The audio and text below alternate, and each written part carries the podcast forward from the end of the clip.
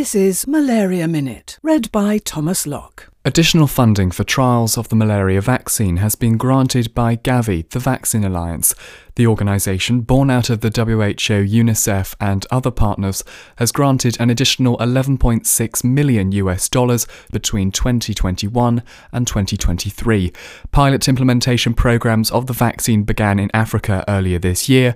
Currently, Ghana, Malawi, and Kenya have rolled out the vaccine as part of clinical trials. The project was due to end next year.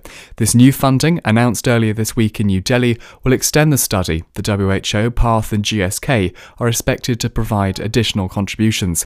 The vaccine, known as RTSS, protects against P. falciparum malaria, the most common type of the disease, with most cases in Africa. The vaccine isn't a magic bullet, though, requiring four injections over the course of a year. It's shown to reduce malaria incidence by 39%. Malaria Minute.